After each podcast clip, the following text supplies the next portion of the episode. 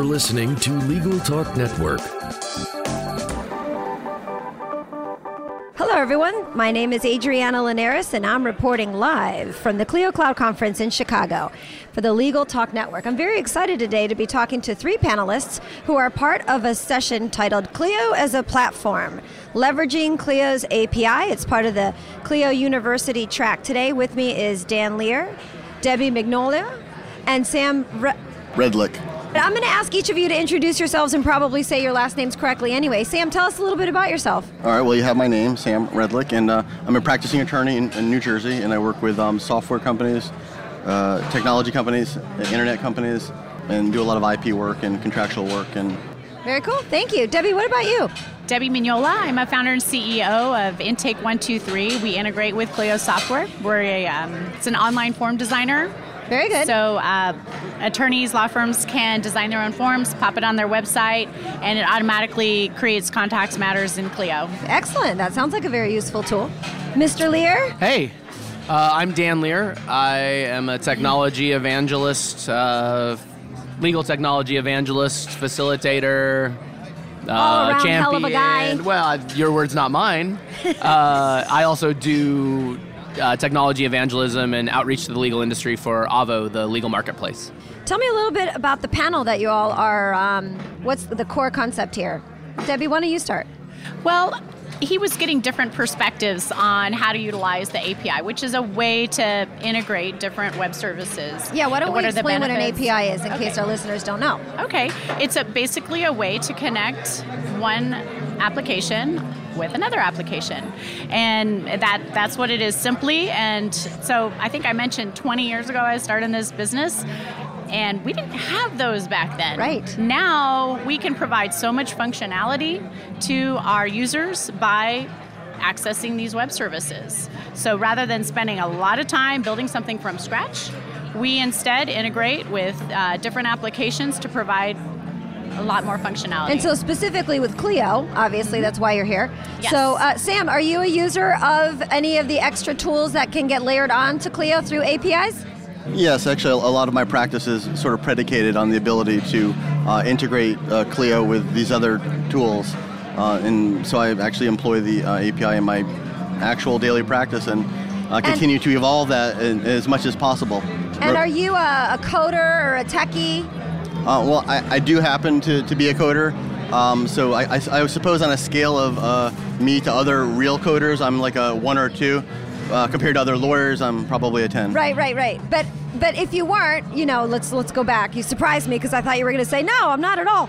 Being able to integrate these added tools and functions to Clio, you don't have to be well, a that, coder, that's right? Sort of the, that's sort of the discovery. Right. And actually started even um, before I got to Clio, which is I was interested in in developing something for the back end, and then I met Clio and I said, well, I'm not going to do this because they already did it. And right. let me think. Did they think of this? Oh, they thought of this. Oh, did they? Of course think? they did. So they pretty much thought of everything, and so I closed that down and began focusing sort of on the front end, how to get clients, how to manage the client process.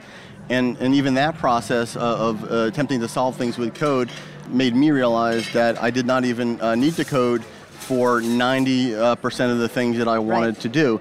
That it is all there um, in the ecosystem. So um, the analogy that I've been using um, the last couple days with everybody is, you know, I think of my practice as like a restaurant. And the restaurant has the back of the house, and the restaurant has the front of the house and Clio is the back of the house. And it will manage everything that comes in. You're, you're taking your orders, dealing with uh, your clients, your customers. Everything um, that happens in the front of the house can get managed um, uh, through uh, the back end of Clio. And, and that's why it's so uh, powerful and and intake one two three is the and, front of the house and, and intake one two three uh, certainly is um, you know part of the front of the house it's part of the uh, lead generation uh, process and it's a excellent solution for you know uh, people that want to design their own intake forms and, and have it load into. Um, That's great. Into well, I, and our you know, users don't have to do programming. Well, one of the things that I encounter very regularly in dealing with lawyers is I'll meet lawyers who'll say, "Well, I'm going to develop that myself, or I'm going to hire somebody to build this tool for my law firm," and I just think. I look at them and I go, Are you nuts? There's no way you could possibly spend or hire the time the money and the talent when you can look around and find products like Clio who have been putting all that time and development and effort into developing their tools, and then when something like you know add-on developers and APIs come along, I think it really adds quite a, an awesome layer of sophistication to a, to a pretty easy tool and inexpensive tool for lawyers to use.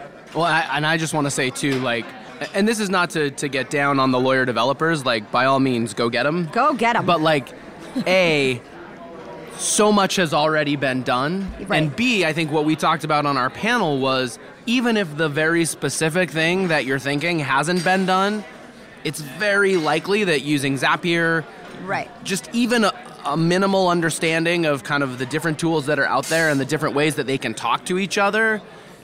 I mean, Sam was just saying. it's maybe like, a day of training, uh, or half a day. So, Oh, so if, yeah. if, if an attorney can spend um, a half a day, it's a little bit more than a lunch and learn. But if an attorney can spend maybe a half of a day understanding the, the whole process, then the attorney's only added one job description, which is the ability to decide what he or she wants to accomplish, and then selecting the right tools.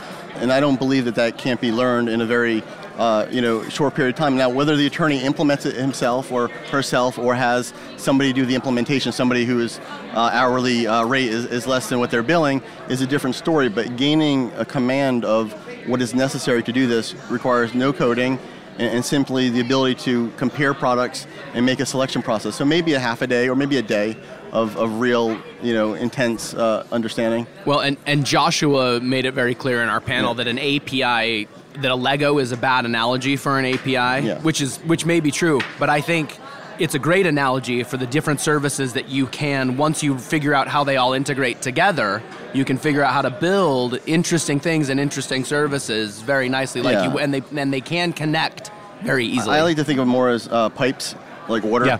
uh, because water flows in both directions, and what we're doing is we're connecting pipes, and the con- the water is the content, and so we we need to become plumbers, uh, if only for a half of a day or a day, uh, to really sort of see how everything works, and then we uh, choose the solutions we're comfortable with that we think we'll do what we want. We, we make the choices we need to based on what we have to sacrifice and get, and, and we might not, you know, automate everything, but we're going to move a lot closer uh, to, you know, an automation than we thought possible uh, with tools as they exist, and it all integrates with Clio, which is really the important part because um, that serves as sort of the um, the core.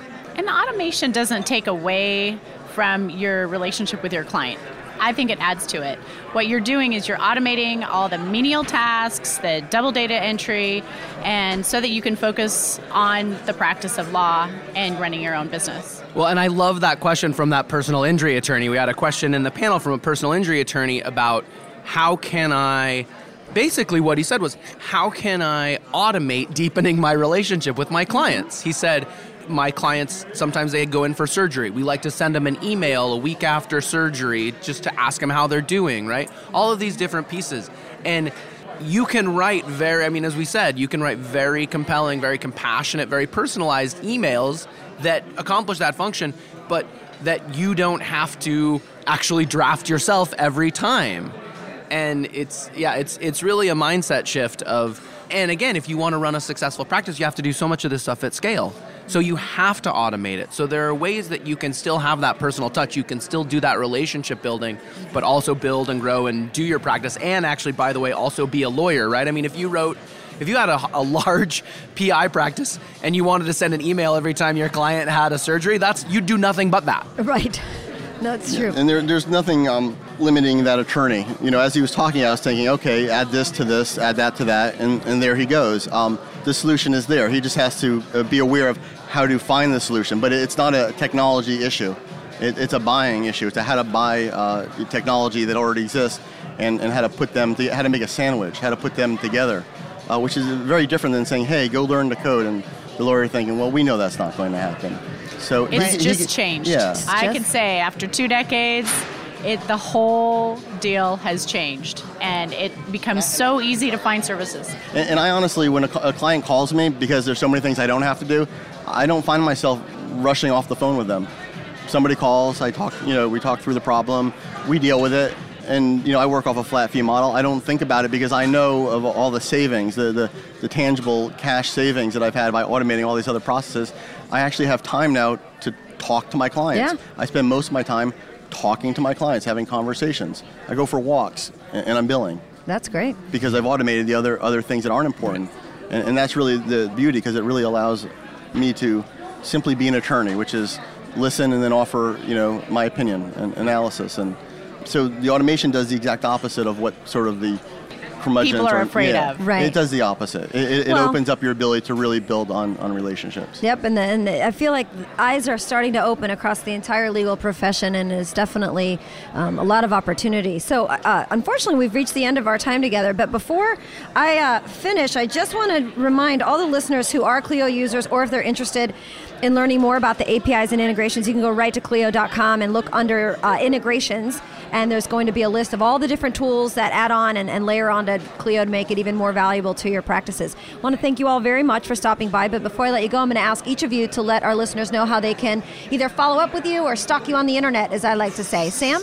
All right. Well, you can find me on Twitter. It's my name, Sam Redlich, S A M R E D L I C H, or you can go to my uh, website, which is samredlichlaw.com. And um, in about a month, um, there's going to be a rebrand under the um, brand name of Lex Spring, which is when I uh, open up all the things that I've been doing to uh, other attorneys so that they can uh, work with me and collaborate and be able to offer uh, their clients uh, the same sort of things that I've been uh, enjoying for the last couple Excellent. years. Excellent. Way to take advantage of the sharing economy. Yes, I like it. Debbie, what about you?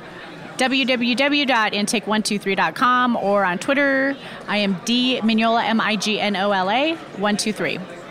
At Right Brain Law on Twitter is me, uh, D L E A R at avvo.com. For, feel free to harass me on email too.